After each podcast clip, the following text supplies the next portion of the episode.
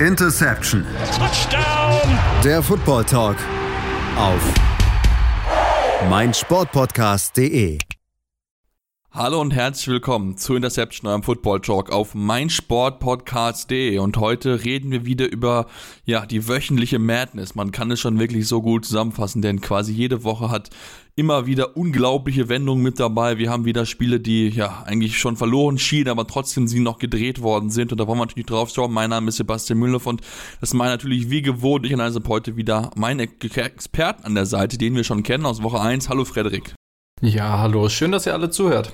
Ja, Frederik, äh, ich habe schon gesagt, es war wieder eine Woche, die absolut verrückt ist. Wenn wir uns das angucken, 14 ähm, Spiele in dieser Woche wurden in, äh, mit einer, waren, also quasi war ein einer Score, ne, der Unterschied war acht Punkte maximal, mit dem Beginn des vierten Viertels die meisten Spiele jemals in einer, in einer einzigen Spielwoche in der NFL-Geschichte. Und insgesamt hatten wir das schon in 49 Fällen in diesem Jahr. Das spricht dafür, dass die NFL ja so gefühlt spannend wie nie ist. Und da wollen wir natürlich drauf schon uns mit den Ergebnissen beschäftigen und ja auch den Blick werfen auf die Partien. Und dann lass uns mal vielleicht so ein bisschen mit der Überraschungsmannschaft ähm, schon ein bisschen anfangen. Vielleicht ist nicht ganz die große Überraschung, aber schon noch, schon noch ein Thema, wo man drüber reden sollten. Die Atlanta Falcons äh, holen sich ihren zweiten Sieg schon in diesem Jahr, stehen jetzt 2 zu 2, denn sie gewinnen denkbar knapp gegen die Cleveland Browns 23 zu 20 äh, in der Partie, ja, die sie dann halt auch in der Schlussphase gewonnen haben.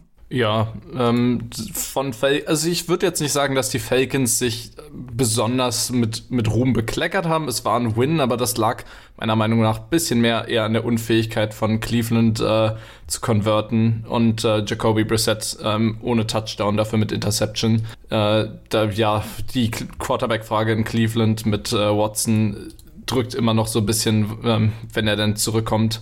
Ich glaube, ja, da kann man halten, was man von möchte. Aber es, also es war auf jeden Fall ein guter Wins, äh, Win für die, ähm, für die Falcons, den haben sie gebraucht. Ja, definitiv. Ich meine, die Interception, die kam ja, kam ja dann hinten raus. Also es war ja quasi dann die Entscheidung, die Interception, die man dort abgefangen hat.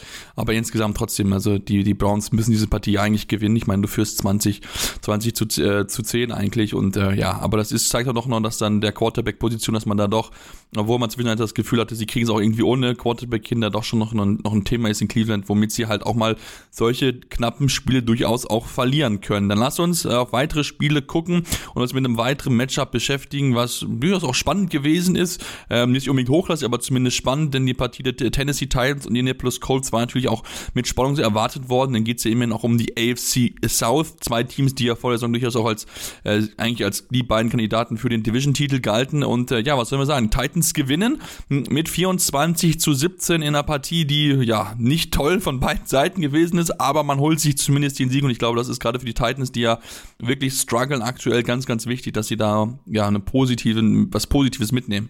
Ja, ich, de ich denke auch, äh, man kann auch sehen, definitiv, dass Henry langsam wieder sein, sein Game, zurück in sein Game findet. Ähm, 22 Carries hat er bekommen. Zwar nur 5,2 averaged, aber trotzdem waren da auch große Runs mit dabei. Ähm, also wieder, das ist ne, für Titans-Fans das, was man sehen möchte eigentlich, dass das Run-Game wieder, was ihnen ja die vorigen Saisons zu so viel Erfolg verholfen haben, wieder läuft.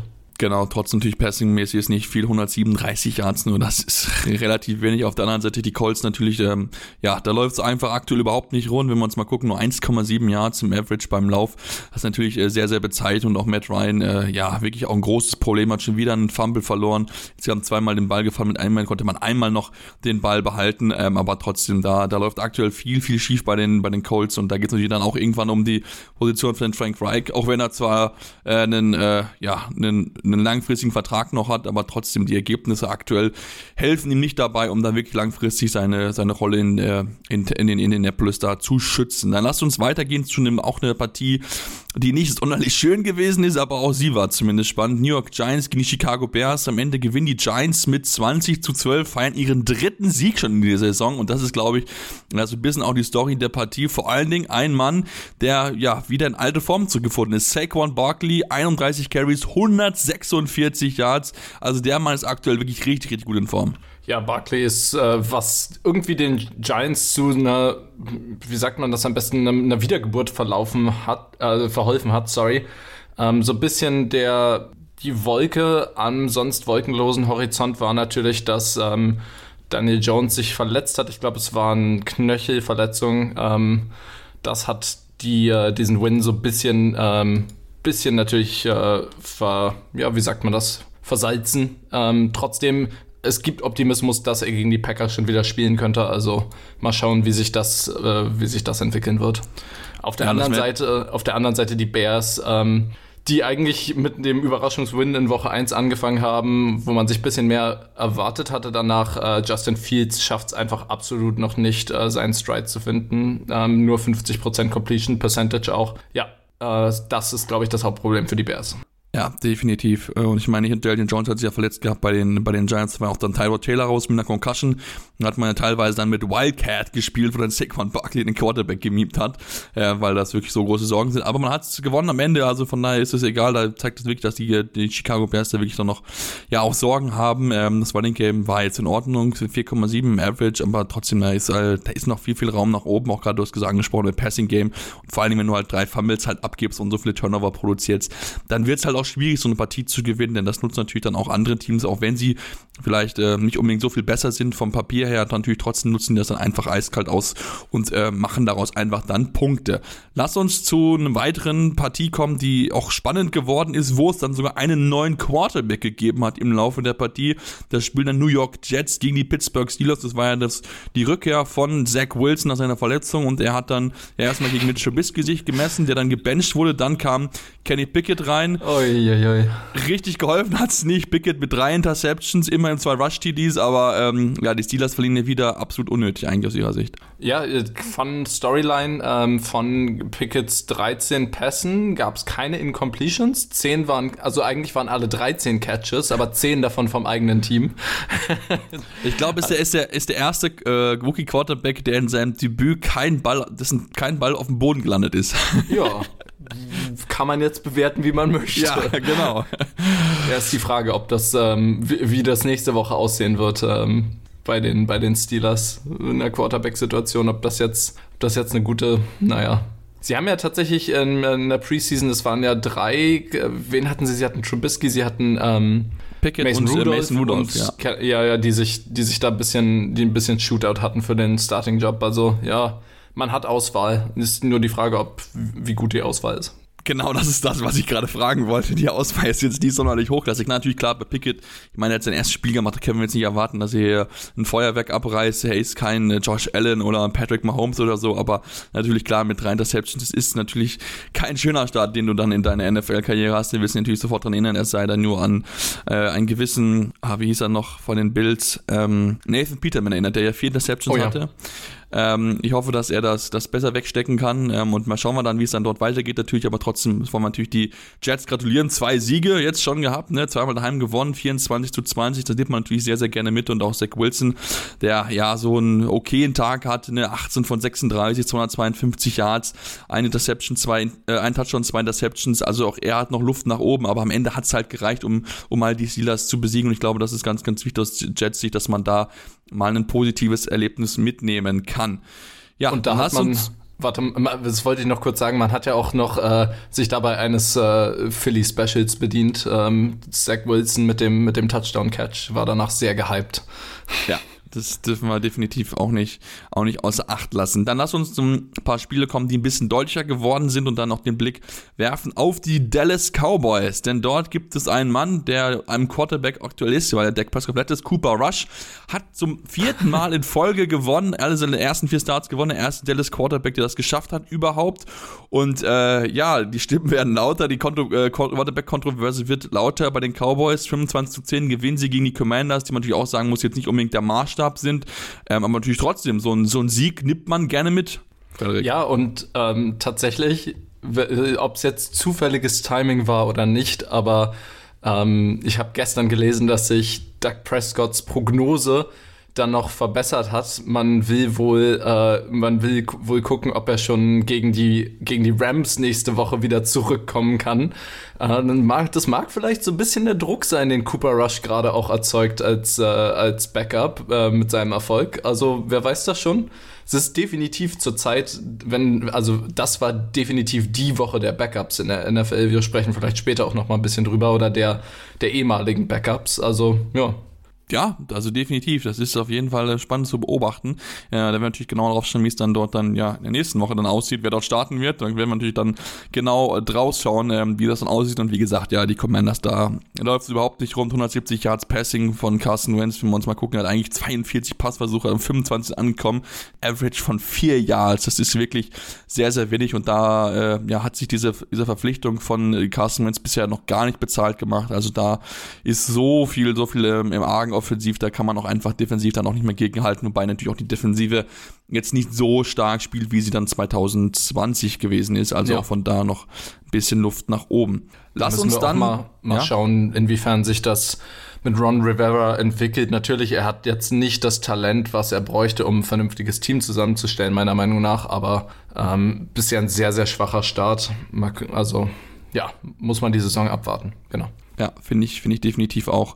Dann lass uns auch zu einem weiteren Head Coach kommen, der natürlich auch so ein bisschen auf so einem Hot Seat sitzt, den die Carolina Panthers und Matt Rule hatten ein Heimspiel gegen die Arizona Cardinals, die sich auch so ein bisschen, bisschen schwer getan haben bisher im Saisonverlauf. Am Ende gewinnen die Cardinals mit 26 zu 16 gegen die Panthers und ähm, ja, was soll man sagen? Die, die Panthers suchen weiter offensiv irgendeinen Rhythmus ähm, und ja, haben dann, äh, können auch nicht gegen die Cardinals machen, die auch nicht überragend gespielt haben, aber sie haben halt das Beste daraus gemacht aus den Problemen der Panthers. Ja, definitiv. Ähm, es ist aber auch schon ein bisschen bezeichnend, wenn du hörst, äh, also wenn das eigene, die eigenen Fans dich ausbuhen. Baker Mayfield hat gesagt, nachdem die Boos dann anfingen, haben sie dann wenigstens einen Touchdown, äh, Touchdown gescored. Ja, gut. Ja, super. Zu, zu wenig, zu spät. Ähm, ja, Panthers, es sieht halt irgendwie noch nicht so aus, dass sie ähm, Mayfields Stärken wirklich nutzen können. Also der, was mir bei den Panthers nicht gefällt, ist momentan einfach noch so ein bisschen der Offensive Calling. Ähm, ja, weil wenn du, wenn du schon Christian McCaffrey hast, der der sowohl im, ähm, im Run-Game als auch im Receiving-Game, also ein richtiger Dual-Threat noch, noch dazu ist. Du hast DJ Moore, ein super Receiver, du hast äh, Robbie Anderson, ähm, das sind gute Namen, dann kannst du, da ist eigentlich mehr rauszuholen, dann musst du besser schemen, einfach meiner Meinung nach bin ich auch bei dir. Da, da, muss definitiv mehr passieren im Scheme. Also da hast du eigentlich die, die Talente da. Da hast, da hast du eigentlich ganz auch dann Baker Mayfield mit einem vernünftigen Scheme unterstützen. Das musst du auch tun, weil er halt nicht dieser Josh Allen, Patrick Mahomes Type of Quarterback ist, der halt die Spiele gewinnt, sondern er braucht halt gute, gute Spiele um sich herum, ein gutes Scheme, womit er arbeiten kann. Und das sehe ich halt nicht bei den, äh, bei den Carolina Panthers. Und da könnte es natürlich dann irgendwann dazu werden, dass sowohl dann Ben McAdoo als auch dann Matt Wool dann irgendwann wohl ihren Hut nehmen müssen. Denn 1 zu 3 steht man aktuell richtig viel ja, Hoffnung auf Besserung gibt es halt auch nicht, weil das wird ja nicht besser, sondern eher ein bisschen schlechter sogar. Also von daher, ähm, ja, aber lass uns vielleicht noch über eine Sache reden, die mich auch ein bisschen bewundert und wo wir auch sprechen müssen, denn wir kennen es ja, wenn man in so ein Spiel reingeht, da malt man so die ersten 10, 15 Spielzüge auf, ne, wie man das machen möchte und so und ähm, ja, die Arizona Cardinals haben bisher im ersten Viertel in allen vier Spielen keinen einzigen Punkt erzielt. Was machen wir denn daraus, Frederik? Die Cardinals, es ist interessant ohnehin, wie die, also auch witzig, dass du das sagst, dass die, weil die Cardinals waren ja ein Team, was letzte Season auch extrem explosiv war und mittlerweile ist das komplett zum Erliegen gekommen und äh, ich habe das Gefühl, ähm, das liegt auch zum großen Teil daran, dass Teams mittlerweile irgendwie auch mitbekommen haben, wie die Cardinals Murray einsetzen und wie ihr Playcalling aussieht, äh, Kingsbury. Ähm, es, es wirkt tatsächlich einfach, also es sieht nicht so viel anders aus, was die Cardinals machen, als was sie letzte Saison machen. Und vielleicht ist genau das das Problem, dass man sie mittler mittlerweile haben, einfach ähm, alle Defensive Coordinator äh, der Liga Möglichkeiten und Mittel gefunden, wie man das Ganze problemlos containen kann. Gerade Murray auch. Ja, so, so wirkt es zumindest. Ich glaube, das kann man zumindest mal festhalten, denn äh, ja, es ist ja noch nicht richtig, richtig erfolgreich bisher, was man dort gespielt hat. Also von daher, ähm, ja, sehr, sehr, ja, sehr, sehr kurios. Mal gucken, ob sie das vielleicht irgendwann mal hinbekommen. Natürlich, da auch geht es natürlich auch um einen gewissen äh, Cliff Kingsbury, der ja durchaus auch schon im Druck steht. Klar, man ist aktuell 2 zu 2, hat beide Auswärtsspiele gewinnen können, aber natürlich trotzdem so ein bisschen in der Ansprüche denkt man schon hinterher, denn so eine Partie gegen die Panthers, das musst du halt gewinnen. Das haben sie auch getan, auch, äh, auch klarer natürlich, aber trotzdem, da waren halt immer wieder Sequenzen mit dabei, wo ich mir denke, okay, gut, da ist eigentlich das Potenzial, was in diesem Team schlummert, besser als das, was dann dort auf dem Feld gezeigt wurde. Dann lassen wir uns jetzt eine kurze Pause machen, dann kommen wir gleich zurück, denn es gibt noch einige Partien, über die wir sprechen müssen. Eine riesengroße Kontroverse natürlich noch in Miami, die wir uns nochmal genau mit anschauen, wollen. Deswegen bleibt dran hier bei Interception, eurem Football Talk auf meinsportpodcast.de. Ja, und jetzt sind wir jetzt zurück und wollen sprechen über weitere Partien natürlich, wollen noch den Blick werfen, denn wir haben noch ein bisschen was in unserem Roundup zu erledigen, bevor wir dann auf die Partien zu sprechen kommen, mit denen wir uns ein bisschen ausführlicher äh, äh, drauf schauen wollen, analysieren wollen. Und dann lass uns den Blick werfen in die AFC West. Dort gab es dieses Duell zwischen den Las Vegas Raiders und den Denver Broncos. Frederik, eine Partie, die am Ende die Raiders gewinnen und 32 zu 23 sich den ersten Sieg in diesem Jahr holen, damit auch natürlich endlich mal ein bisschen Erfolg feiern. Ähm, Trotzdem natürlich, ich glaube, die größte Geschichte ist einfach, dass die Broncos irgendwie überhaupt noch nicht in den offensiven Flow reinkommen. Ja, ähm, man kann gar nichts anderes sagen. Es ist eigentlich tatsächlich genau das und zum anderen auch irgendwie das Playcalling. Es wurde ja, es haben sie sich ja jetzt noch zusätzliche Coaches geholt, die ein bisschen äh, mit Game Management helfen sollen, was mir, wenn ich Broncos-Fan wäre, was ich zum Glück nicht bin, jetzt nicht wirklich ähm, Zuver also Zuversicht und äh, würde, würde, würde ich jetzt nicht dadurch gewinnen gerade. Ähm, Wilson hat immer noch die gleichen Probleme wie in Seattle, äh, verlässt clean Pockets, äh, spielt Hero Ball statt Checkdowns zu nehmen häufig und das zusammen mit dem äh, unterdurchschnittlichen Coaching und Playcalling in Denver hat dafür gesorgt, dass die extrem schwächelnden Raiders sich ihren ersten Sieg dieses Jahr sichern konnten. Das hätte ich auch nicht gedacht vor der Saison, aber ja, so sieht's aus. Ja, so sieht's aus. Sie, sie haben es halt geschafft, sich hier diesen, diesen Sieg zu holen. Ne? Man darf natürlich nicht vergessen, die Raiders haben das so gut gespielt. Der Rick Carr jetzt zwar nicht überragend gewesen im Passing geben, war aber jetzt auch nicht unbedingt so verlangt. Man auch nicht vergessen, 21 von 34, 188 Yards, nicht, nicht sonderlich gut, aber Devontae Adams 101 Yards. Äh, sehr, sehr starkes Spiel gehabt. Auch Josh Jacobs mit äh, 144 Yards bei 28 Carries. Also gerade über das Laufspiel haben halt die Raiders wirklich die Broncos besiegen können. Die Broncos müssen jetzt wohl schon lange auf Javonte Williams verletzt äh, verzichten und sich wohl das Kreuzband gerissen und noch ein, zwei weitere Bänderschäden davongetragen. Also von daher wird er wohl langfristig ausfallen, was natürlich nochmal dem Team auch nochmal so ein bisschen wehtun wird, aber du hast recht, es ist noch nicht so richtig irgendwie im Flow drinne. Ähm, da muss man mal gucken, dass man da irgendwie nochmal, der sich hinsetzt und über nachdenkt, wie kann man da sich an, anpassen. Ich denke, das hat man ja auch gesehen, auch bei den, als Tom Brady das Team gewechselt hat, das hat auch ein bisschen gedauert. Vielleicht äh, wird es irgendwann besser werden, das schauen wir mal natürlich genau drauf, aber da ist noch auf jeden Fall viel Arbeit bei den Denver Broncos. Ich glaube, darauf können wir uns auf jeden Fall einigen. Dann lass uns zu dem nächsten Team in der Division kommen, den Los Angeles Chargers. Auch sie ja so ein bisschen mit einem wackeligen Start, aber jetzt haben sie gewinn, gew gewonnen gegen die Houston Texans ohne ihren ja, designierten Superstar Keenan Allen auf dem Wide Receiver Core hat seit Mike Williams gemacht mit sieben Catches, 120 Yards in sonst einer Partie, wo die Chargers ja schon zur Halbzeit quasi davon waren 27 zu 7 stand zur Halbzeit und da haben sie nichts mehr dann anbrennen lassen in der zweiten Hälfte. Ja, und ich denke, das war ein wichtiger Win für die Chargers, die sich letzte Woche eine ordentliche Packung abgeholt haben gegen die Jaguars mit 38-10. Äh, davor natürlich ein schwieriges Spiel gegen die Chiefs gehabt. Aber die Chargers waren ja alle ein Team, wo wir gesagt haben, mit definitiv einer der Favoriten, um in die Playoffs zu gehen. In einer extrem, was wir da, bis dahin dachten, kompetitiven AFC West. Und der Win hat jetzt natürlich geholfen und kann vielleicht für die Chargers jetzt so ein bisschen das Momentum ins Rollen bringen. Nächste Woche gegen die Browns und dann die Broncos sind auch recht einfache Spiele, denke ich mal. Ähm, das haben sie jetzt gebraucht, glaube ich, so an dem Punkt in der Saison, wo sie 2-2 stehen. Ja, das, das denke ich auch, dass man mal so, so einen Sieg hat. Ich denke, da ist trotzdem noch ein bisschen was zu tun. Ne? Wir haben auf der anderen Seite natürlich auch bei den Texans immer mehr so ein bisschen Fragezeichen ziehen, inwieweit da wirklich ähm, Davis Mills eine Lösung sein kann. Ist ja jetzt ein zweites Jahr, in dem er drin ist, aber also richtig überzeugend war das, war das jetzt nicht. Da hat er wirklich der Würfel mit dabei gehabt, wo man sich schon wirklich so ein bisschen in die Hände über den Kopf geschlagen hat. Ich glaube, so kann man es ganz gut beschreiben. Ja. Ähm, also von daher schauen wir mal, wie es dann dort weitergeht. Und dann lasst uns dann den Blick werfen auf das Thursday Night Game, wo wir ein bisschen drüber sprechen wollen. Erstmal rein sportlich nur bewerten. 27 zu 15 für die Bengals, die gewonnen haben bei den Dolphins, damit den ersten die Niederlage zugefügt den Dolphins, während die Bengals den zweiten Sieg in Folge geholt haben. Ähm, natürlich sehr, sehr wichtig für die äh, Bengals, ähm, Frederik, wo man so ein bisschen das Gefühl hat, dass sie jetzt so langsam zusammengefunden haben, dass es jetzt wirklich auch mal funktioniert und richtig läuft. Ja, extrem wichtige Rolle hat T. Higgins gespielt, der viel über die Mitte gemacht hat für die, für die Bengals in dem Spiel und auch einige wirklich wichtige Catches hatte. Ähm, man, man hat es auch gesehen, Third Down Efficiency war, ähm, ich glaube, 55 Prozent von den Bengals, also auch ziemlich, ziemlich Clutch Plays. Joe Burrow hat irgendwie jetzt ein bisschen gebraucht, aber mittlerweile sieht er wieder schärfer aus, so wie, also das meine ich jetzt auf eine nicht aufs Aussehen. nicht ich weiß, wie du das meinst. Gut, ähm, ja, von daher Bengals auch in cooler neuer äh, Uniform mit weißen Helmen und weißem Jersey, das sah schon ziemlich, also sah schon ziemlich slick aus. Dann ja. Ähm, auf der anderen Seite die Dolphins. auf jeden Fall geil, ja. Ja, und bei den Dolphins natürlich werden wir gleich drüber reden. Ab der, ich weiß gar nicht, war es ab der Hälfte des Spiels? Nee, ich glaube schon ein bisschen früher ähm, musste dann natürlich Teddy Bridgewater für Tour rein.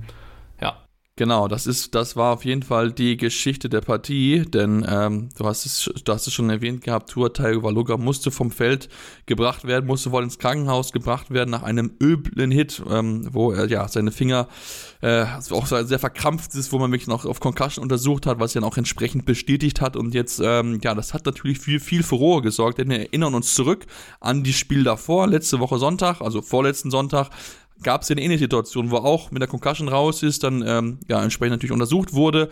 Man hat es dann wohl nur als Rückenverletzung dargestellt und äh, ja, ist natürlich die Kritik groß an den Dolphins, an den entsprechenden Leuten, die das untersucht haben. Äh, man hat auch schon den ersten unabhängigen Beobachter, der sich da um das Thema Concussions äh, kümmert, entlassen, hat die NFL Player Association, also die Spielergewerkschaft schon verkündet. Frederik, das sieht natürlich überhaupt nicht äh, gut aus, auch was an Aussagen dann auch teilweise gekommen sind von den, von den Dolphins, auch wenn man dann wieder am Tag darauf zurückgerudert ist. Ähm, das sind natürlich Szenen, die wir so nicht sehen wollen und wo man schon drüber nachdenken muss, inwieweit man daraus jetzt lernen muss und die richtigen Schlüsse daraus ziehen muss. Ja, ich, ich würde mal sagen, also es war erstmal total komisches Handling. Mike, Mike äh, McDaniels hat da ähm, wirklich auch was PR angeht, sich nicht gut gezeigt. Ähm, ganz steif und fest behauptet, dass es nie ein Risiko gab, etc. etc. Ähm, nachdem dann der von der von der NFLPA der unabhängige ähm, ja, Arzt gefeuert wurde, der das der Tour für fit befunden hat, ähm, hat sich dann doch gezeigt, das war ja gar nicht so äh, so problemlos also, oder so problemlos, wie es dargestellt wurde von den Dolphins. Ähm, tatsächlich ist sowas auch extrem gefährlich, wenn das die Woche davor nämlich eine Concussion wäre oder gewesen wäre, dann kann es durchaus sein, ein sogenanntes Second Impact Syndrome, SID, ähm, äh, SIS, sorry, es kann sogar tödlich sein. Das heißt, wenn innerhalb von wenigen Tagen oder Wochen nach einer bereits äh, bestehenden Concussion eine zweite dazukommt, kann das tatsächlich zum Tod führen oder zu schweren neurologischen Problemen. Und man hat es bei Tua ja gesehen, die verkrampften Finger vorm Gesicht sind eigentlich ein sicheres Zeichen meistens für eine Concussion. Das ist nämlich ein neurologisches, äh, dann verhärten sich die Armmuskeln, das ist ein neurologisches Anzeichen eigentlich dafür. Also Jetzt ist mittlerweile bekannt geworden, ähm, nächstes Spiel wird er dann definitiv aussetzen gegen die, äh, wann das gegen die Jets. Ja. Ja, das ist natürlich auch noch ein Spiel, wo man mit Sicherheit auch mit Backup spielen kann, zumal ja. auch Teddy Bridgewater einer der besseren Backup-Quarterbacks in der Liga ist. Ähm, aber ja, da, da muss auf jeden Fall viel, viel, viel richtige Schlüsse gezogen werden. Natürlich auch gerade natürlich die Dolphins, die ja sowieso schon im schlechten Licht da sind, ne, mit diesem ganzen Tampering um Tom Brady und Sean Payton, wo sie ja, wo auch der, wo auch der ähm, Owner gesperrt wurde dafür und auch noch eine andere Person aus der Franchise.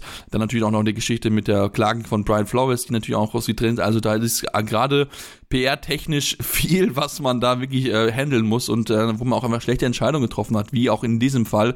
Ähm, und da, ähm, auch wenn der Mike McDaniel, glaube ich, am Freitag gesagt hat, dass er eigentlich sehr, sehr viel Wert darauf legt, dass die Spieler, dass er auf die Spielergesundheit Wert legt und so weiter, ist natürlich trotzdem etwas zu sagen und etwas zu tun, ist natürlich etwas anderes.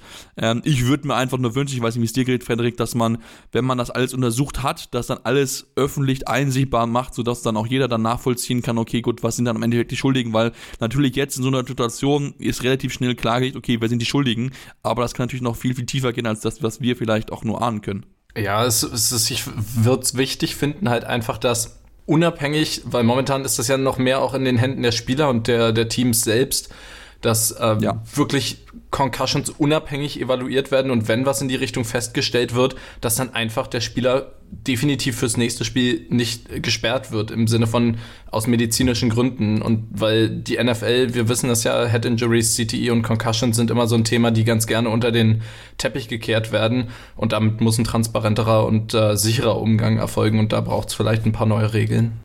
Ja, definitiv. Da muss man auf jeden Fall drüber nachgucken, dass man da irgendwie was, was besser machen kann, denn weil äh, so, so kann es einfach nicht weitergehen. Das sind Szenen, die man nicht sehen will und natürlich auch die Kritik an der Liga einfach erhöht. Und deswegen bin ich mal sehr gespannt, inwieweit man daraus Schlüsse daraus zieht, das dann besser zu machen. Da wird es mit Sicherheit auch in den nächsten Tagen und Wochen äh, ja, Aufarbeitung geben, Ergebnisse bekannt geben und hoffentlich dann einsehbar, sodass wir dann noch ein bisschen mehr dann von den Hintergründen lernen. Dann lasst uns aber jetzt zurück zum Sportlichen kommen, äh, äh, Frederik, und uns mit dem ersten London-Game in diesem Jahr ja beschäftigen. Die Minnesota Vikings haben gespielt gegen die New Orleans Saints, die ja auf ähm, James Winston verzichten mussten. Dort musste dann Andy Dalton ran. Ähm, ja, und lass uns äh, mit dieser spannenden Partie beschäftigen, denn das war ja ganz schön harter Fight. Ähm, wir müssen aber sagen, die Vikings haben es eigentlich unnötig spannend gemacht, denn eigentlich hätten sie diese Partie schon relativ früh entscheiden müssen. Ja, definitiv. Es, es sah äh, lange Zeit super, super gut aus für die Vikings. Ich glaube, es stand zum einen Zeitpunkt, ja, wo, wo waren wir da? Also sie, nee, ich, ich sehe gerade noch mal, ich verfolge es gerade noch mal durch. Sie lagen gar nicht so weit vorne, aber sie lagen eigentlich die ganze Zeit vorne und haben es dann am Ende so ein bisschen spannender gemacht, wie du schon meintest, als es hätte sein sollen, weil sie nicht konvertet haben.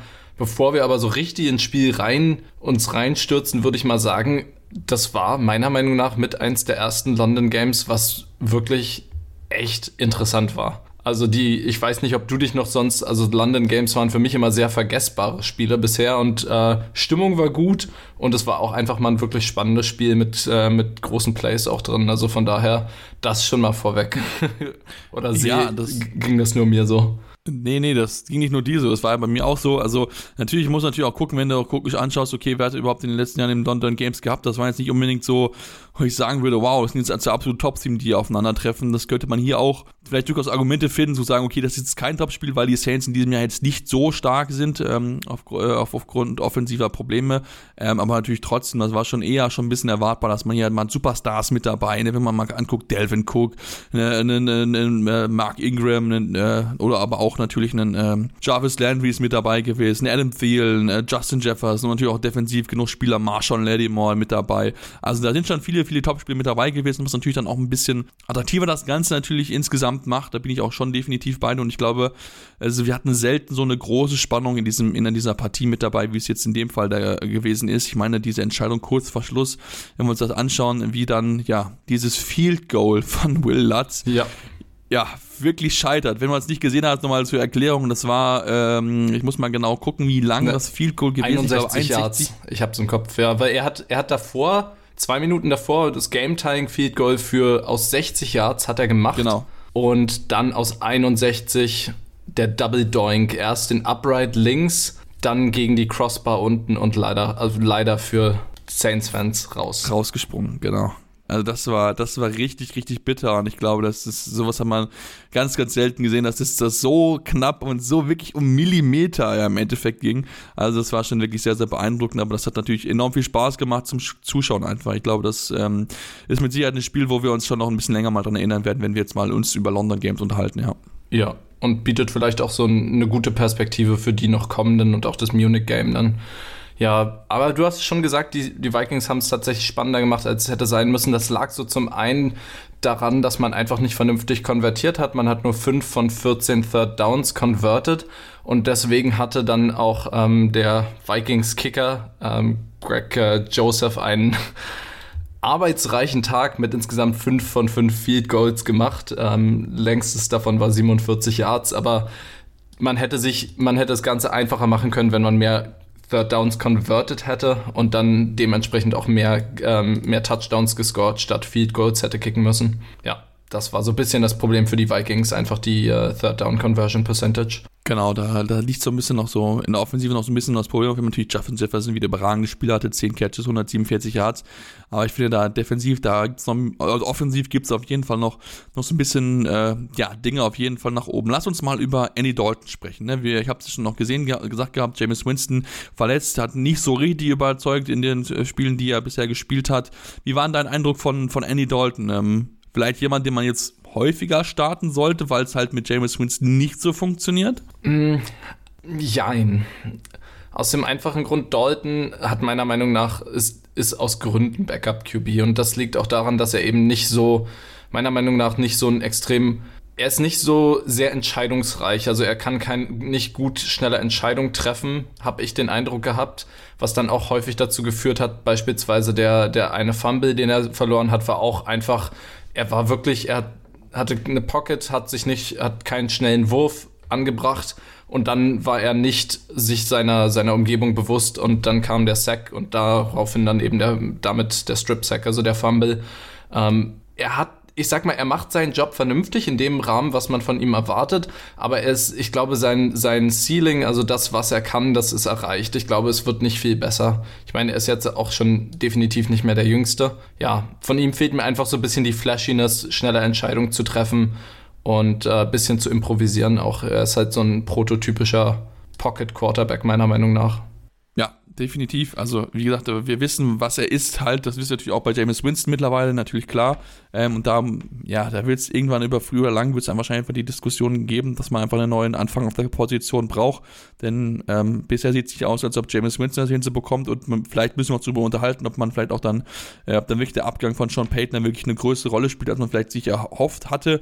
Ähm, denn man merkt auch schon, dass da offensiv nicht nur Quarterback-Probleme, sondern auch vielleicht so ein bisschen strukturelle Geschichten einfach mit dabei sind. Und da ja, muss man sich auch dann natürlich Gedanken machen bei den Saints, inwieweit man natürlich dann dort angreifen kann. Natürlich, die Division ist ja so ein bisschen im, im, im Rebuild-Modus mit den, mit den rebuildenden Panthers, mit den rebuildenden Falcons und Tom Brady, ich meine, der wird auch nicht mehr jünger. Also ich glaube nicht, dass er noch dann nächstes Jahr an den Start gehen wird. Also von daher ist es eigentlich jetzt auch an der Zeit, äh, sich Gedanken zu machen, okay, wie geht bei dem Kader, Kader weiter voran? Man hat ja auch noch ein paar erfahrene, routinierte Spieler mit dabei, die natürlich auch irgendwann ja, ihre Karriere beenden werden. Also von daher gibt es da jetzt äh, so langsam so ein paar Entscheidungen, die man treffen muss.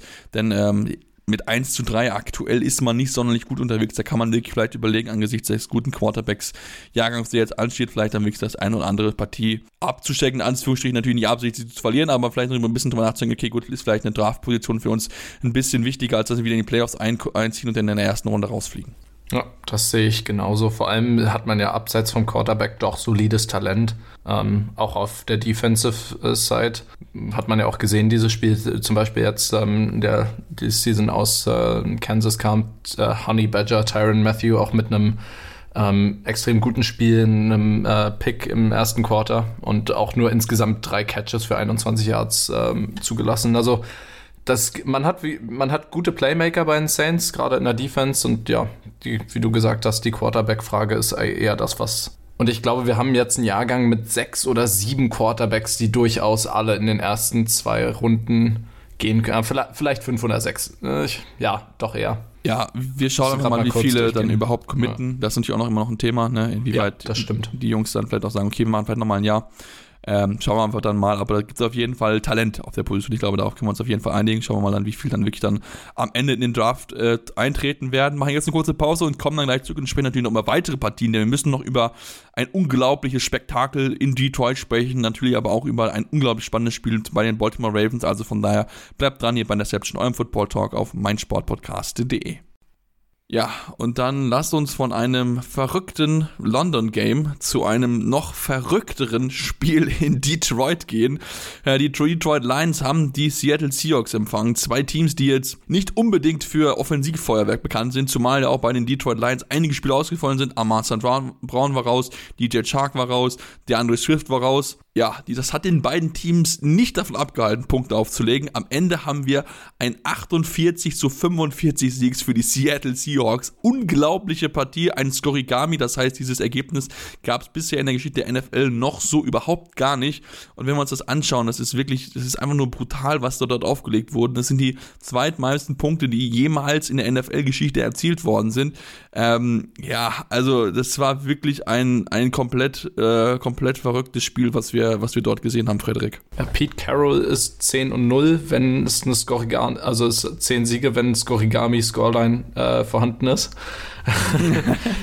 ja, tatsächlich auch der Coach mit den meisten Skorigamis. Äh, kleiner Fun Fact dazu. Die Frage ist, ob nee. das gut oder schlecht ist. es ist kreativ. Ja, zumindest kreativ, ja. Also wahrscheinlich sagt er, also heute mal so ein Skorigami, ja, das wäre mal wieder was. ja, Seahawks-Spiele sind eh so ein bisschen fröhliche kleine Unfälle. Ähm, ja, nein, ähm, es war definitiv ein Feuerwerk von beiden Offensiven. Mittlerweile, ich glaube, die Lions sind diese Saison bisher die highest scoring ähm, Offense ähm, und Seahawks haben sie nur um drei Punkte mit 48 outscored. Also es war verdammt gut, was die Offense gemacht hat. Logischerweise kann selbst eine super Offense nicht so gut spielen, wenn nicht beide Defenses komplett schlecht sind. schlecht sind, ja. Und da gab es wirklich sehr, sehr wenige Lichtblicke von beiden Seiten. Ich glaube, bei den Lions fast eigentlich gar keine, ähm, weil wenn du dir auch anguckst, dass äh, die Seahawks, die sonst für ihren äh, Big Dick Dixon bekannt sind, äh, einen der besten Panther der Liga, in, in ihrer Franchise-History war das das erste Spiel, wo sie nicht einmal gepantet haben. Und das hat zwar auch für die Offense gesprochen, aber auch gegen die Detroit Defense. Das war schon, war schon ziemlich böse. Also auch keine Sacks, äh, soweit ich das gesehen habe. Ich habe ähm, Doch ein Sack gab. Unitscha und Wosu hat einen. Ah, doch, Wosu, äh, ja, natürlich, aber das war, das war dann gegen, äh, also Jared, Jared Goff gesackt. Ja. Ja, es gab einen, es gab einen verdammt guten Defensive Moment und der stammt von Tariq Woolen, einem der besten äh, Cornerbacks jetzt, die gedraftet wurden. Also er, er und Source Gardner sind, werden momentan ganz hoch gehandelt. Ähm, hat einen starken Pick 6 äh, ge geschafft, hat also eine Crossing Route äh, gut gereadet und hat halt eine 4,26 auf seiner 40-Yard-Dash und hat die Route halt unter, unterlaufen und äh, gepickt und war dann einfach auf und davon. Also Highlights hatten wir in dem Spiel auf jeden Fall genug. Defensiv nicht so viele, aber das war wahrscheinlich der, der größte Moment, wenn man über defensive Highlights sprechen will. Und ich meine, wir müssen das nochmal zusammenfassen, was die Lions dort bisher in ihren Partien abgerufen haben. Wir haben 281 Pa- Punkte in den vier Lions-Partien, die es bisher gegeben hat. Das ist die höchste Punkteanzahl, die es jemals in einem, in den ersten vier Spielen von einem Team gegeben hat. Das gab so vorher noch gar nicht. Wenn du überlegst, die haben durchschnittlich 35 Punkte erzielt und zugelassen. Also, das ist schon wirklich, das ist absolut brutal und krass übrigens auch. Immer wenn sie mehr als 35 Punkte erzielen, verlieren sie die Partie auch. Jetzt in diesem Fall, also das ist schon wirklich äh, absolut verrückt. Das muss man, muss man einfach ganz, ganz klar so sagen, ähm, was, was dort, ja, was dort abgerissen wurde. Ähm, natürlich, wenn wir gu- angucken, TJ Hawkins in 8 Receptions, 179 Yards. Längster war dieser 81 Yard Catch, den er dort gehabt hatte. Äh, Jamal Williams wieder eine wichtige Rolle eingenommen. 19 Carries, 108 Yards, ein Average von 5,7. Zwei Touchdowns erzielt, ähm, schon zum wiederholten Mal. Ich glaube, von den ersten vier Partien drei hat er mit zwei Touchdowns oder mehr erzielt. Ähm, auch da überragend, das gab es bisher so noch, auch noch nicht. Also hat die meisten Lions Touchdowns in der Geschichte von einem Running Back über diese Position äh, in den ersten vier Spielen. Das der erste Lions Running Back mit äh, mehreren, mit drei Spielen von mindestens zwei Rushing TDs seit einem gewissen Barry Sanders 1996. Also ähm, Wow. ja, man bricht Rekorde, aber man hat halt trotzdem nicht gewonnen. Und das ist, glaube ich, das Ärgerliche, Frederik. Ja, das ist für die, für die Lions natürlich. Ich bin ja offenes Geheimnis der Seahawks-Fan, aber es hat mir keinen Spaß gemacht, die Lions verlieren zu sehen, weil es ist trotzdem ein Team, was sich natürlich extrem reinlegt und ähm, was ja viele auch wegen Hard Knocks jetzt sehr zu, zu schätzen gelernt haben. Aber ja, offensiv stark gespielt, was natürlich so ein bisschen dran liegt, dass Seattle momentan extreme Probleme hat, was Tackling angeht. Ähm, Jamal, äh, Jamal Adams ist ja immer noch ausgefallen jetzt wieder für die Saison nach dem ersten Spiel. Und was in äh, Seahawks auch momentan fehlt, ist tatsächlich wirklich starkes Play vom Linebacker-Core. Also Jordan Brooks äh, macht seinen Job ganz okay. Wer seinen Job aber überhaupt gar nicht macht, ist beispielsweise Cody Barton. Ähm, und von daher und auch äh, Safety Josh Jones und so das Tackling ist unglaublich schrecklich, gerade bei den Seahawks. Und das ist so das Problem, weswegen so viel, gerade auch so viel Yards after Contact zugelassen werden, etc. Aber vielleicht kommen wir mal kurz auf die Lichtblicke und die, ist, das ist momentan eindeutig Geno Smith, der Lichtblick. Durch vier Spiele 102 von 132 Pässen, 77,3 Completion Percentage, das ist die höchste in der NFL diese Saison. Russell Und- Wilson und- das- 61,1. Und äh, das wollte ich noch kurz erwähnen. Das ist der Bestwert durch die ersten vier Spiele in der NFL-Geschichte. Also hat er nochmal Wow. Rekord geschrieben. Ja. Also Genos momentan, ich glaube, laut äh, PFFs ähm, Grades ist tatsächlich, ich dachte nicht, ich hätte nicht gedacht vor der Saison, dass ich diesen Satz sage, aber ich glaube, laut PFF Grades momentan der höchst geratete Quarterback diese Saison. Also ich glaube, für die Partie jetzt da hat er, glaube ich, eine, eine PFF-Rate von, ich glaube, 93 oder so bekommen, was ja schon enorm viel ist für einen Quarterback, wenn maximal 100 erlaubt sind. Und ähm, ja, wir inzwischen ich aufrufe, er ist wirklich der best gerankte, der beste, bewerteste Quarterback Oh ja. bisher, äh, mit 84,5 Ja. im Schnitt. Also das ist schon, äh, das ist wirklich absolut verrückte Welt. Ich glaube, so kann man das, kann man das gut zusammenfassen. Aber er macht es auch gut. Also ich meine, man weiß, was, was Geno Smith für ein Quarterback ist. Er ist jetzt kein überragender Quarterback. Man verlangt jetzt von ihm keine Wunderdinge, aber er macht es halt sehr gut. Er nimmt sich halt nur die Würfe, die er meint, die er nicht einfach nehmen kann. Kriegt ein gutes äh, Running Game zur Unterstützung mit dabei. Rashad Penny, gutes Spiel gehabt, ne? Wenn man guckt, 8,9 Yards im Average. Sowieso das ganze Team insgesamt einen Average von 7,1 Yards. Das ist fast ein Touchdown, äh, einen neuen First Down pro Attempt. Das ist schon unfassbar viel. Und ich meine, er hat auch den wichtigen Touchdown dann gehabt, äh, als man so ein bisschen das Gefühl hat, okay, die Lions können vielleicht noch Partie nochmal drehen, hat er dann ja diesen, diesen Go-Away-Touchdown dann macht, dass man auf 48 wegziehen konnte. Ähm, aber äh, ja, absolut brutal, was dort Gino Smith spielt. Das hat wirklich, es funktioniert wirklich sehr, sehr gut. Man hat eine gute Offensive Line, die ihn gut beschützt. Das ähm, ja, ist bisher, macht das sehr, sehr viel Spaß aus hier aus. Ich glaube, das hätte man sich so vor der Saison, glaube ich, nicht erwartet, Frederik. Ich meine, du wirst mir wahrscheinlich zustimmen. Ja, ich war tatsächlich auch nicht auf dem Gino Smith Train. Ich war, hatte, hätte mich gefreut, wenn Locke es gut gemacht hätte, aber. aber es sind keine Breaks am Gino Smith Train. Ähm, ja, was halt krass ist, er auf einmal funktioniert Shane Waldrons äh, Schema super, weil du hast nicht mehr Russell Wilson, der nur noch Hero Ball spielt, sondern Geno Smith, der, ähm, ich habe es mir auch angeschaut, wo die, wo die Pässe hingingen, wirklich ähm, die, also wir sind nicht so viel Deep, aber ein bisschen Deep und sehr viel Middle of the Field und kurze Pässe und Checkdowns nimmt, Outside Routes und der Ball wird halt gespreadet. Und genau, du brauchst halt keinen Quarterback, der irgendwie perfekte Moonbälle wirft. Wenn du ein, wenn Seattle hat eine unglaublich starke Offense. Du hast Rashad Penny, du hast einen sehr guten Running Back jetzt mit Kenneth Walker noch dazu. Dann hast du eben mit eins der besten Receiver-Duos Metcalf, Lockett und drei richtig solide Tight Ends. Da musst du kein Hero Ball spielen, da bringst du ein, folgst du einfach deinem Schema vernünftig dann. Ja. Ja, definitiv. Ähm, ja, lass uns noch über einen negativen Punkt sprechen, leider aus deutscher Sicht. Ähm, wir haben uns ja alle gefreut, oh dass oh, ja. Dominik äh, Eberle starten durfte, denn Austin Cyberkicker war ja verletzt. Der durfte reinkommen und ja, was soll man sagen? Er wird jetzt in Detroit richtig zerrissen, hat ähm, von den Field Goal, von den Extra Pointen zwei von vier nur getroffen, ähm, hat einen äh, Field Goal immerhin gemacht gehabt aus 49 Yards, aber hat dann noch einen Kickoff out of bounds geschossen. Ähm, ja, das war, äh, auch er selbst hat gesagt, ja, das war, war keine gute Leistung. Also das könnte dann für ihn bedeuten, dass dann seine Zeit wahrscheinlich bei den Lions schon relativ schnell zu Ende sein könnte, was natürlich sehr, sehr schade für ihn ist. Ähm, ja, sehr bitter eigentlich für ihn. Da war der Druck wahrscheinlich dann doch ein bisschen zu, zu groß auf ihn. Das kann gut sein. Und Kicker haben eben leider ja. in der NFL nun mal eine sehr geringe Halbwertszeit. Wenn du, wenn du deine Kicks nicht machst, dann kann es manchmal ein bis maximal zwei Spiele dauern, dass du raus bist. Ja, wir würden natürlich wünschen, wenn er noch eine zweite Chance bekommt. Ähm, schauen wir mal, wie es dort ausgeht. Ich glaube, da waren auch die anderen Kicker, die ja seine Gegner waren, glaube ich, auch irgendwie alle verletzt oder so. Schauen wir mal überhaupt, wie es, es dann dort aussehen wird. Wir würden uns natürlich wünschen, wenn er noch eine, noch eine Chance bekommt, denn ich glaube, er weiß selbst, was er für Fehler gemacht hat und wird dann auch entsprechend daran arbeiten. Dann lasst uns ähm, auf eine andere Partie zu sprechen bekommen, die auch sehr, sehr spannend zu beobachten gewesen ist. Wir hatten die Jacksonville Jaguars auf der einen Seite 3 zu 1 und Doug Peterson, der zu seinem Ex-Team gefahren ist, zu den Philadelphia Eagles, die mit 3 zu 0 dastanden, äh, beziehungsweise Jaguars 2 zu 1 natürlich, nicht äh, 3 zu 1, äh, 2 zu 1. Ähm, und ja, die Eagles gewinnen mit 29 zu, ein, äh, mit 29 zu 21, nachdem sie 14 zu 0 zurücklagen, machen sie 29 Punkte in Folge und ähm, ja, was soll man sagen, Frederik? Die, die Eagles sind aktuell einfach nicht aufzuhalten. Ja, ich dachte tatsächlich, das Spiel könnte so ein bisschen äh, der Ast zwischen den Beinen sein, der sie zum Stolpern bringt, aber Respekt, das Team hat sich echt gut unter Kontrolle.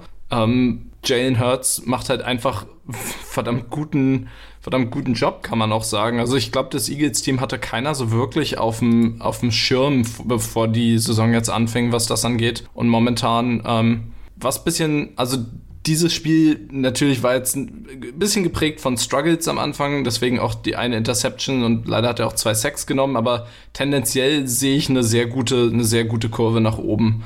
Was natürlich den Eagles aber extrem geholfen hat, war ihre Time of Possession. 40 Minuten verglichen mit den 20 Minuten, die, Jag also die die Jaguars hatten, also fast wirklich eine 2 zu 1 Rate ist praktisch ein Spiel eigentlich nicht mehr gewinnbar, wenn du, wenn du das, äh, wenn du so eine, so eine, so einen Unterschied in Possession Time hast. Und ja, du wirst mir bestimmt auch gleich sagen können, woher denn dieser starke Unterschied kam. Ja, also sagen wir mal so, wenn wir schon müssen ja nur die, die Rushing Attempts anschauen. Die Philadelphia Eagles sind fünf 50 Mal gelaufen. Also das habe ich, glaube ich, so in der Häufigkeit noch nie gesehen, ähm, was sie da wirklich ja, abgerissen haben. Miles Sanders Career High mit 134 Yards, also viel noch nicht, nicht erlaufen. Auch Jalen Hurts hat äh, seine Running Attempts bekommen, wenn er als Pässer nicht so gut gewesen ist in diesem Fall wie in den, in den Wochen zuvor. Ähm, also von daher, äh, ja, das war, was die Eagles dort, das Eagles dort wirklich äh, laufen und laufen und laufen. Das ist wirklich sehr, sehr stark und das, obwohl sie eigentlich eine Jacksonville Defense hatte, die ja bisher, glaube ich, im Durchschnitt 55 Yards Yards erlaubt hatte vor der Partie,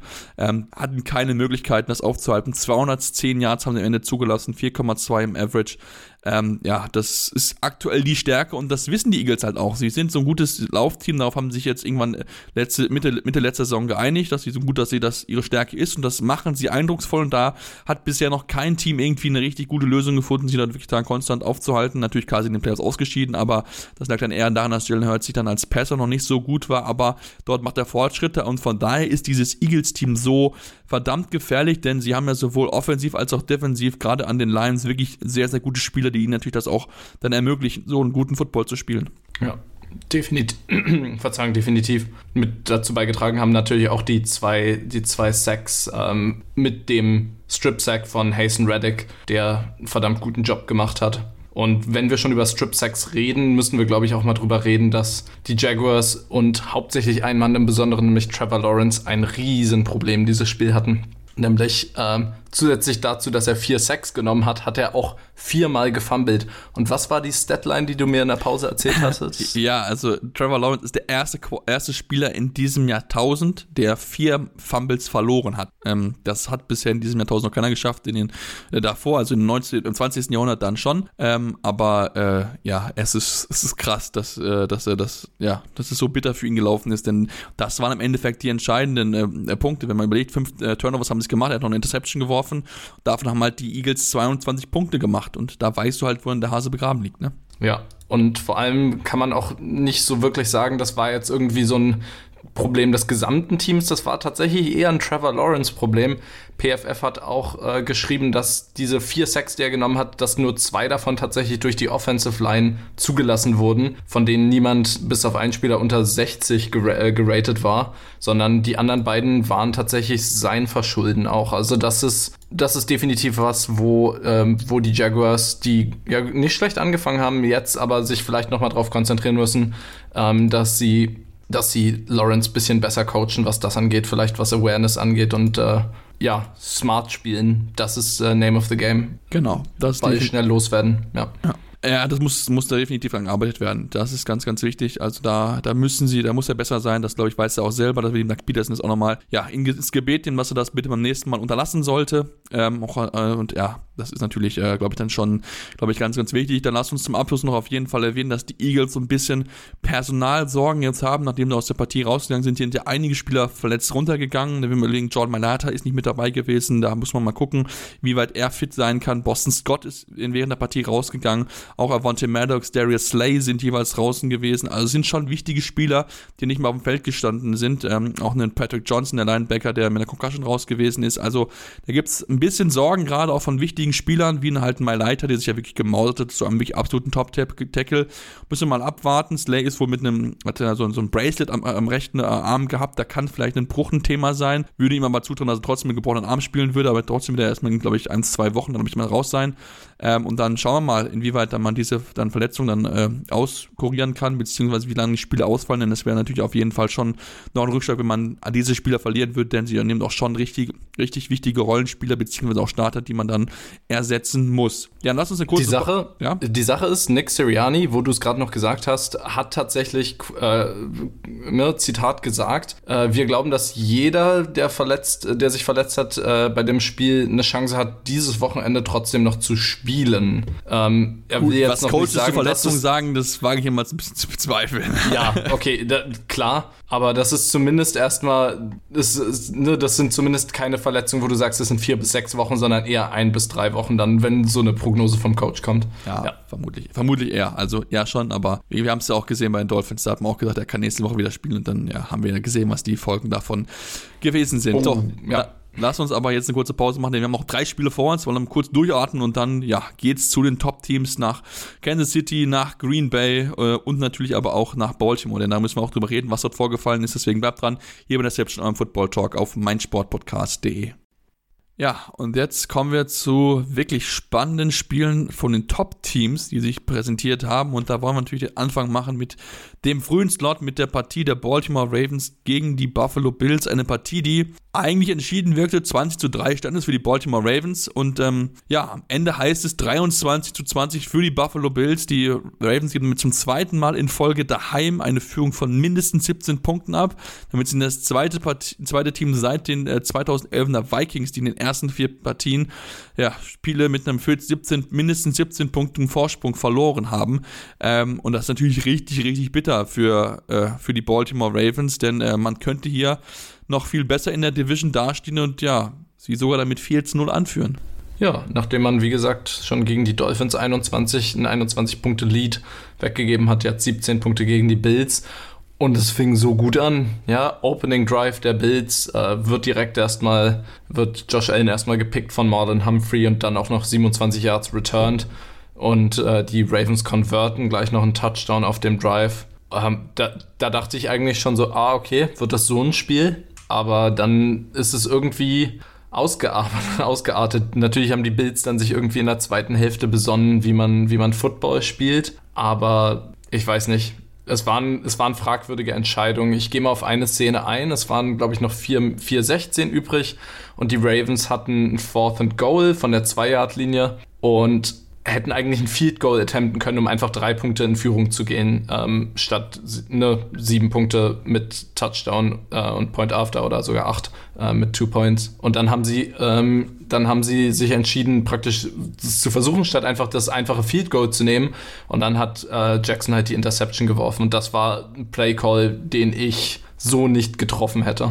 Vor allem nachdem wir schon gesehen hatten, die Third Down, äh, also die Third Down Percentage in dem Spiel der Ravens war auch nicht besonders gut. Also das war ähm, wirklich nichts, was, äh, was ich sehen ließ jetzt aus einer Coaching-Sicht.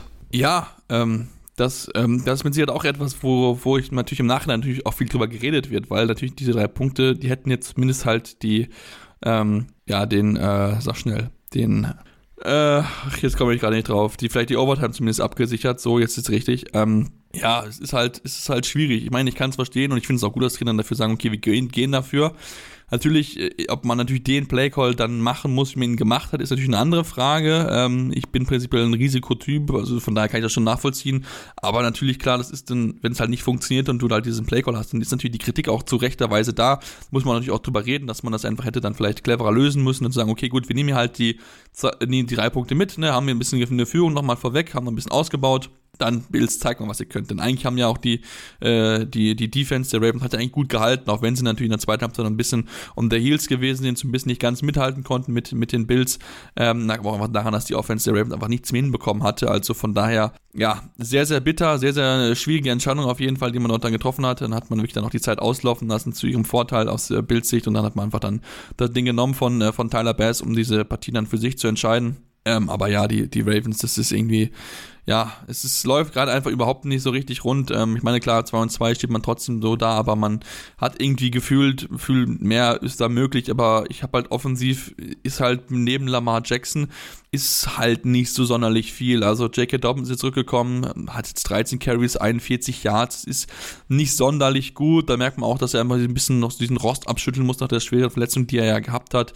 Justice Hill war so schon ein bisschen besser mit 8 von 45, aber halt gerade im Passing Game, da fehlt so viel. Ich meine, Rashad Baton ist ja im zweiten, in der zweiten Halbzeit rausgegangen, verletzt. Und danach war halt im Passing Game fast gar nichts mehr da. Und da, ich glaube, ist das Thema, was man nicht angegangen hat. Und jetzt muss man halt dann so ein bisschen die Rechnung dafür bezahlen. Ja, liegt meiner Meinung nach auch zum ganzen Stück an der Offensive Line der Ravens, die momentan so ein bisschen am struggeln ist, habe ich den Eindruck. Das hilft natürlich Lamar Jackson nicht groß. Ähm, genau. Ähm, was eben gut aussah, wie gesagt, die Ravens Defense sah gerade in der ersten Hälfte super aus, haben super äh, Pass Protection gespielt, äh, Pass Protection, also den Pass defended, also super ähm, gut geschemt dagegen und das, die Bills haben ein bisschen gebraucht, bis sie sich darauf eingestellt haben, dann ist äh, Josh Allen natürlich auch weitaus mehr gelaufen, ähm, in der zweiten Hälfte hat er 53 Rushing Yards, insgesamt 70 im Spiel und dann auch in der zweiten Hälfte nochmal 108 pa äh, Pass Yards, also da, das hat ein bisschen gebraucht, bis sie sich darauf eingestellt haben. Ähm, genau, was wollte ich noch sagen? Äh, interessant mal wieder zu sehen, Josh Allen ziemlich tougher Runner, weil 69 von seinen 70 Yards kamen nach Contact, ähm, was ich, was ich äh, eine interessante Statline noch fand. Schlussendlich hat es dann Jordan Poyer, ähm, Safety für die Bills, ein, äh, schon Veteran, könnte man sagen. Spielt, glaube ich, ich weiß gar nicht, wie lange er schon in der Liga ist, aber auf jeden Fall lange. Mit, einem, mit der wichtigen Interception dann beendet. Äh, insgesamt seine zweite in dem Spiel und damit die Bills dann tatsächlich, muss man sagen, sie haben, also die, die Ravens waren definitiv das bess bessere Team in der ersten Hälfte, aber schlussendlich zählt die zweite Hälfte und was am Ende dasteht und das haben die Bills klar für sich entschieden. Ja, das haben sie definitiv getan, aber auch da natürlich, also ähm, ich glaube, wir nehmen mal das Positive mit. Das ist, glaube ich, mal ganz wichtig, dass man auch mal so eine Partie gewonnen hat, denn wir erinnern uns ja daran, dass sie gerade durch diese, diese One-Score-Games, also ne, wo, die, wo der Abstand maximal acht Punkte ist, da sie überhaupt nicht gut gewesen sind. Seit 2020 haben sie die sieben Spiele da in diesem, diesem, ja, diesem Score verloren und jetzt mal so eine Partie zu gewinnen, auch mal nach einem, nach einem großes Comeback zu feiern, ist, glaube ich, auch sehr, sehr gut. Das hat Josh Allen in seiner Kirche bisher noch gar nicht geschafft. Und die Bills haben das auch überhaupt noch nicht geschafft gehabt in den letzten Jahren. Überlegen wir mal, mal guckt, das ähm, letzte Mal, dass sie einen Comeback von mindestens äh, von 17 Punkten Rückstand äh, geschafft haben, war 2011. Man hat 39 Partien gebraucht, also um das zu schaffen. Damals war ein gewisser Ryan Fitzpatrick Quarterback für die Bills. Das ist schon oh, wirklich wow. ewig her. Zeigt euch auch, dass Pat Fitzpatrick gefühlt bei jedem Team gewesen ist, diesmal irgendwo gegeben hat in der NFL. Also ähm, ja, das ist, glaube ich, etwas, was man sehr, sehr positiv mitnehmen kann. Aber natürlich müssen wir trotzdem uns überhaupt darüber unterhalten, dass sie halt immer noch diese offensiven Probleme haben. Die Offensive Line ist, äh, ist halt keine Unterstützung im Running Game ähm, schlechteste ähm, Running Block, Run Blocking Win Rate in der NFL, was bezeichnend dafür ist. Und wenn dein Quarterback dein bester Läufer ist, das kann gut sein, natürlich, wenn du auch deinen Fokus darauf auflegst, aber eigentlich sollte ja äh, ist es in dem System nicht unbedingt darauf ausgelegt, dass Josh Allen halt derjenige ist, der halt läuft, der alles macht und tut und so weiter, sondern er sollte auch so ein bisschen entlastet werden von seinen Running Backs und das kriegen die halt überhaupt gar nicht hin. Devin Singletary, 11 Carries, 49 Yards, Zach Moss, 3 Carries, 6 Yards. Ähm, das ist einfach zu wenig und das ist das Problem seit letztem Jahr und man hat immer noch keine Lösung gefunden, um das irgendwie hinzubekommen. Das kann natürlich dann äh, mit Blick auf äh, den Super Bowl war natürlich sehr, sehr wehtun. Ja, vor allem vielleicht ist auch da ein bisschen Ursachenforschung notwendig. Also liegt das am Run-Scheme oder liegt das vielleicht auch daran, dass man ein bisschen verschlafen hat, die Offensive Line in der Offseason ein bisschen aufzubessern und gerade das Run-Game dadurch zu upgraden? Ähm, ja, Gut, wir haben jetzt hier eine sehr ähm, zivilisierte Konversation.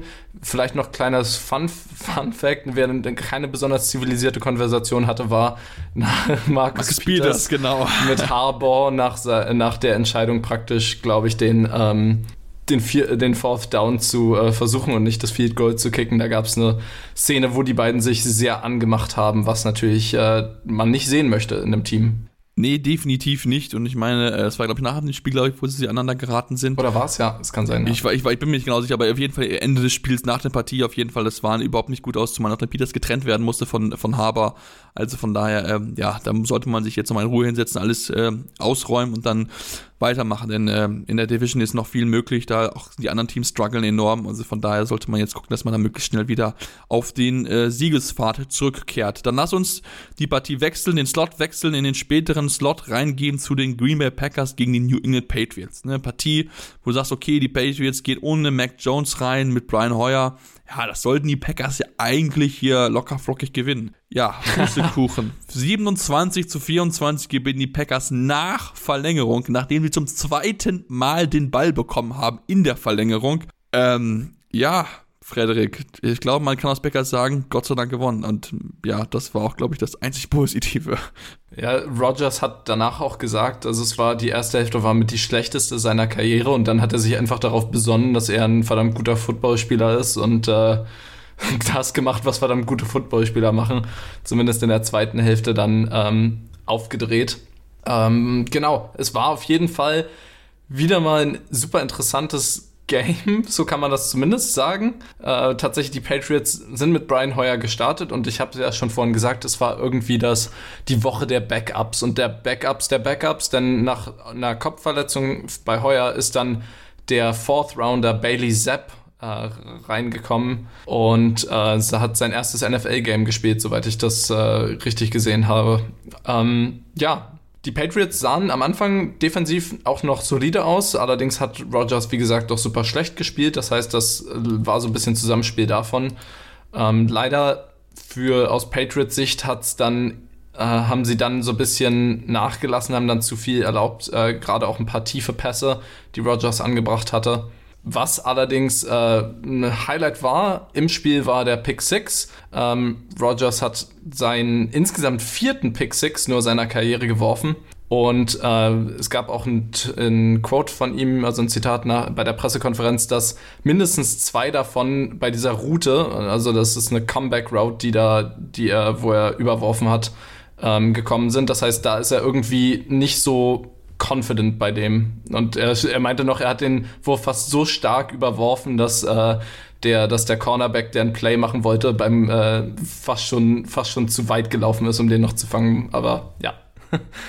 Ja, das ist, äh, das zeigt, glaube ich, relativ gut, was da, was da alles so ein bisschen schief gelaufen ist. Ich meine, wir sollen natürlich auch loben, ne? Auch Aaron Rodgers hat jetzt seinen 500. Karriere-Touchdown erzielt, damit in eine sehr elitäre Klasse aufgestiegen. Das ist natürlich auch etwas, was man nicht außer Acht lassen sollte, aber trotzdem, ich meine, wenn man, wenn man sich das auch das Spiel anguckt, dann hat mir ja auch gesehen, Frederik, dass vor allen Dingen die Packers mit viel zwei Running Back Sets gespielt haben, also mit AJ Dillon, mit Aaron Jones um einfach, ja, das dann zu nutzen zu ihrem Vorteil, zu, das, die, Defense zu verwirren, okay, an welchen Running Back geben wir den Ball ab, welcher geht vielleicht auch raus, um dann als Receiver aufzutreten. Ähm, das hat, wie gesagt, so, ja, so semi-gut funktioniert, würde ich, würde ich jetzt mal behaupten. Also die beiden haben schon gute, gute, äh, gute ähm, Yards auf jeden Fall gemacht, ne? Wenn wir gucken, Edge Dillon 17 Carries, 73 Yards, Aaron Jones 16 Carries, 110 Yards, das sind schon auf jeden Fall gute Zahlen, aber man hat es halt auch nicht äh, ummünzen können in, in Touchdowns. Beide sind äh, ohne Touchdowns Touchdowns jeweils geblieben. Ähm, ja, also da ist bei den Packers, es, es läuft offensiv einfach noch nicht so rum. Man hat einfach noch keine Alternative oder keinen Nachfolger zu Devontae Adams gefunden, auch wenn Alan Lazard mit sechs Receptions, 116 Yards gut gewesen ist, aber so richtig hat diese Offensive noch, noch keinen Flow gefunden. Ja, es wären, es wären auch äh, 87 Yards oder ich glaube fast 90 Yards für, äh, für Dubs gewesen, wenn der nicht einen perfekten 40 oh, ja. Yard Touchdown fallen gelassen hätte von Rogers. Das war ein bisschen unschön aus Green Bay Sicht, ja. Ähm, und genau das beschreibt das ganz gut eigentlich, ja. Neben Alan Lizard fehlt noch so der, der Playmaker. Robert Tonyan, der ja lange Zeit verletzt war, war jetzt wieder da, hat aber auch nur zwei Catches bekommen. Ähm, ja, das auf der anderen Seite, wo wir über Rushing geredet haben, die Patriots, die jetzt mehr von so einem Zone Run weggegangen sind und jetzt mehr Gap und Power Run spielen, das hat nicht wirklich gut funktioniert.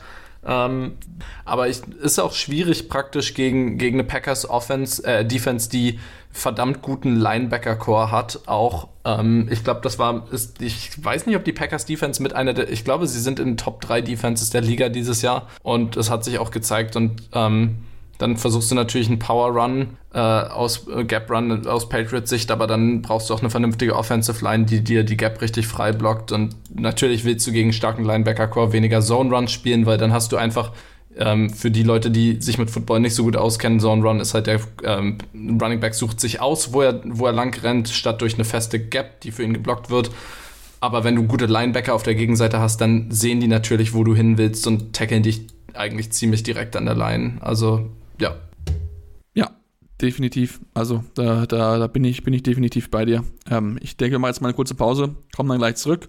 Und dann später noch über auch die Patriots, über natürlich ne, auch über deren jungen Quarterback, der reingekommen ist, Bailey Zappi. Äh, und natürlich dann noch über das Sunday Night Game zwischen den äh, Kansas City Chiefs und den Tampa Buccaneers. Deswegen bleibt dran hier bei Interception, eurem Football Talk auf meinsportpodcast.de. Ja, und jetzt sind wir nochmal im allerletzten Mal zurück und wollen natürlich noch über ja, die restliche Partie der Patriots bei den Backers sprechen. Natürlich auch noch nach den Blick werfen auf das Sunday Night Game.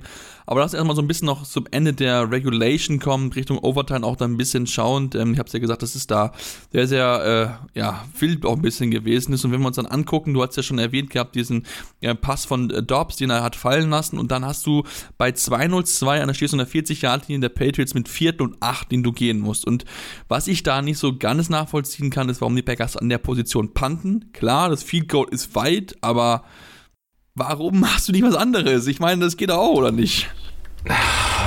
Also. Also ist, warum, warum pantest du, wenn du das, wenn du noch die Chance hast, die Partie zu gewinnen?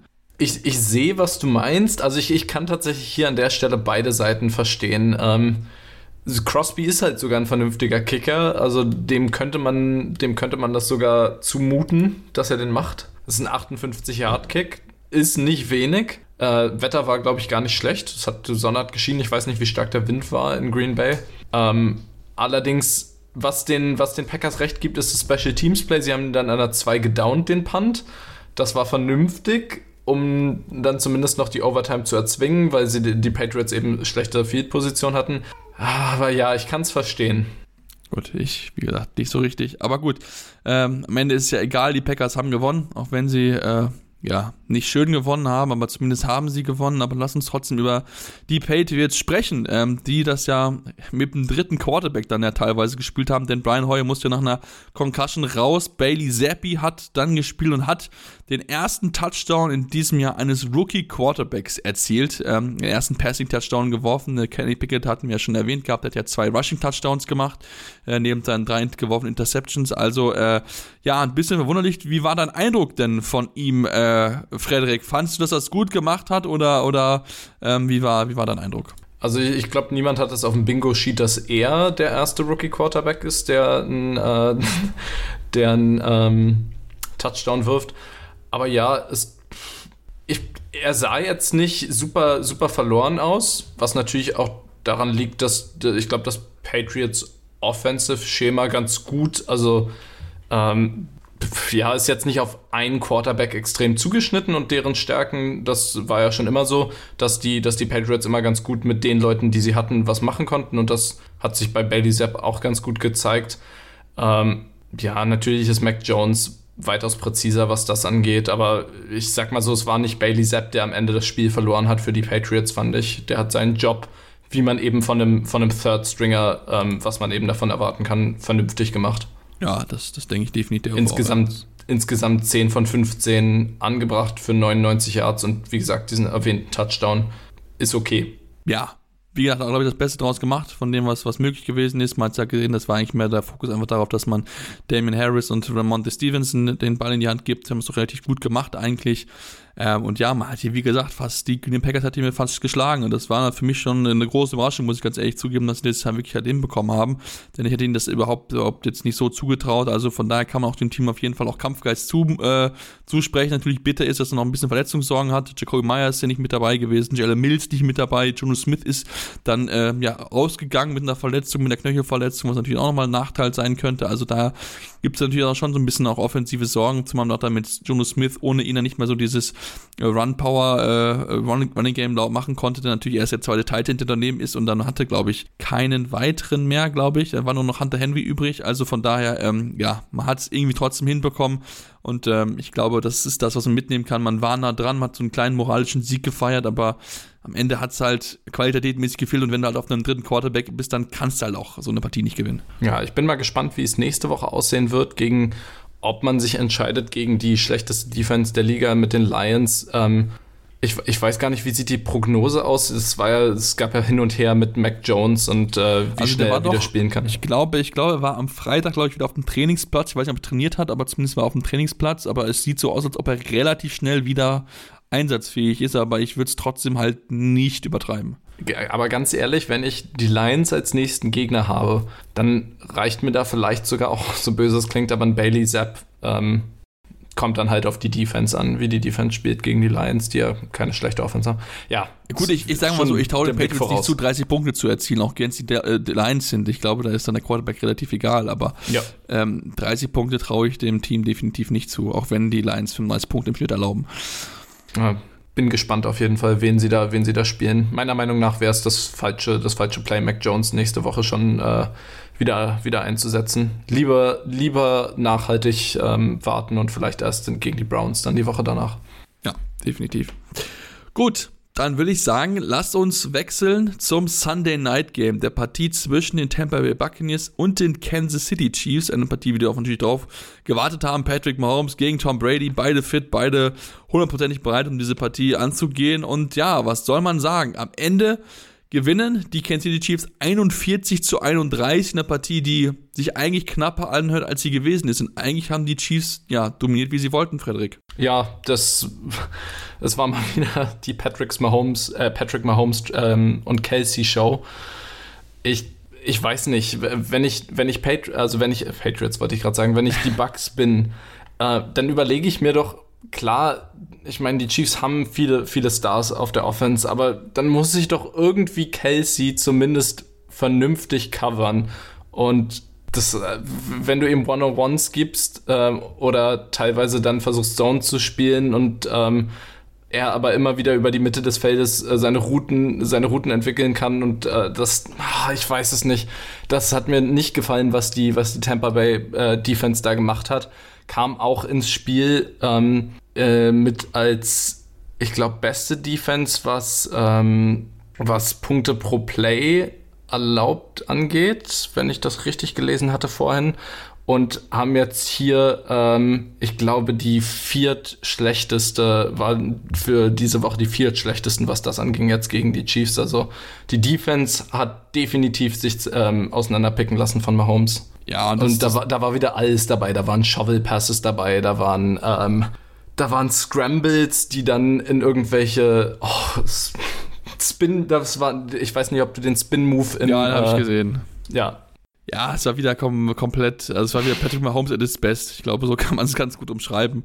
Ja, klar, natürlich Interceptions geworfen, aber trotzdem hat das wirklich wieder überragend gespielt. Also, er hat wirklich den Ball gestreut, er hatte eine, seinen Travis Kelce natürlich gefunden, aber natürlich auch die anderen einsetzen können. Marcus Wallace Scantling, Juju Smith-Schuster, Sky Moore.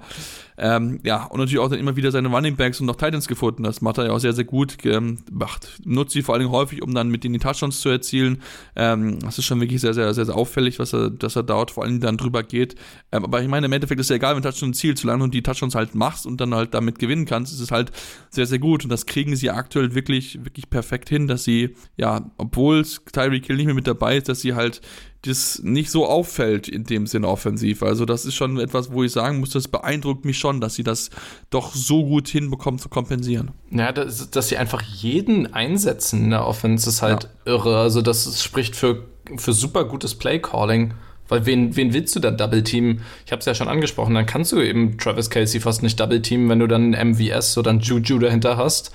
Oder selbst die, die Running Backs, die dann und ohnehin dann Defensive Playbook musst du ein bisschen aus dem Fenster schmeißen, wenn es gegen die Chiefs geht.